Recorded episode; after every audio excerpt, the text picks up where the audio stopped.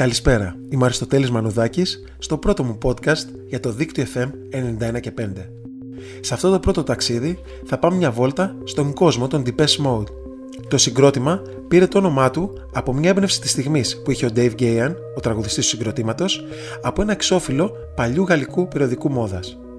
Η μπάντα, που από πολλούς θεωρείται ως μία από τις πιο επιδραστικές στην ηλεκτρονική και rock μουσική, μόλις φέτος κατάφερε να κερδίσει τη θέση που της άξιζε στο Rock and Roll Hall of Fame. Πρωτοπόροι στον ήχο τους, με πορεία 40 ετών, πάντα συνδύαζαν ανθρώπινα συναισθήματα όπως η αγάπη, η απώλεια, ο πόνος, με μηνύματα επίκαιρα για την εποχή κυκλοφορίας των δίσκων τους.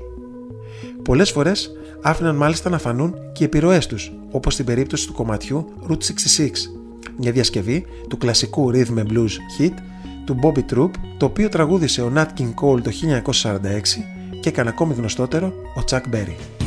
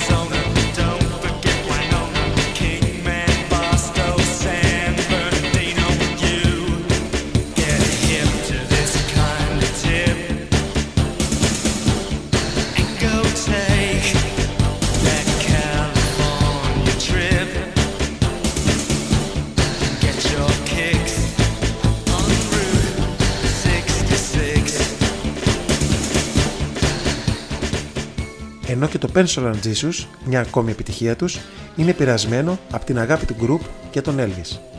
Χαρακτηριστική είναι η αγάπη του ελληνικού κοινού για τους Depeche Mode.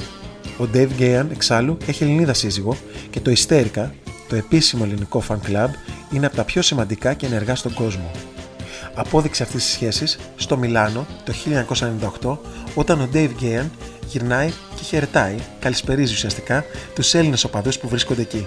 Είμαι ο Αριστοτέλης Μανουδάκης και επιλέγω λόγια και μουσικές κάθε πέμπτη μεσημέρι από τις 3 ως τις 5 στο δικό μου πλανήτη, στον πλανήτη Άρη, στη συχνότητα του δίκτυου FM 91 και 5. You're wrong.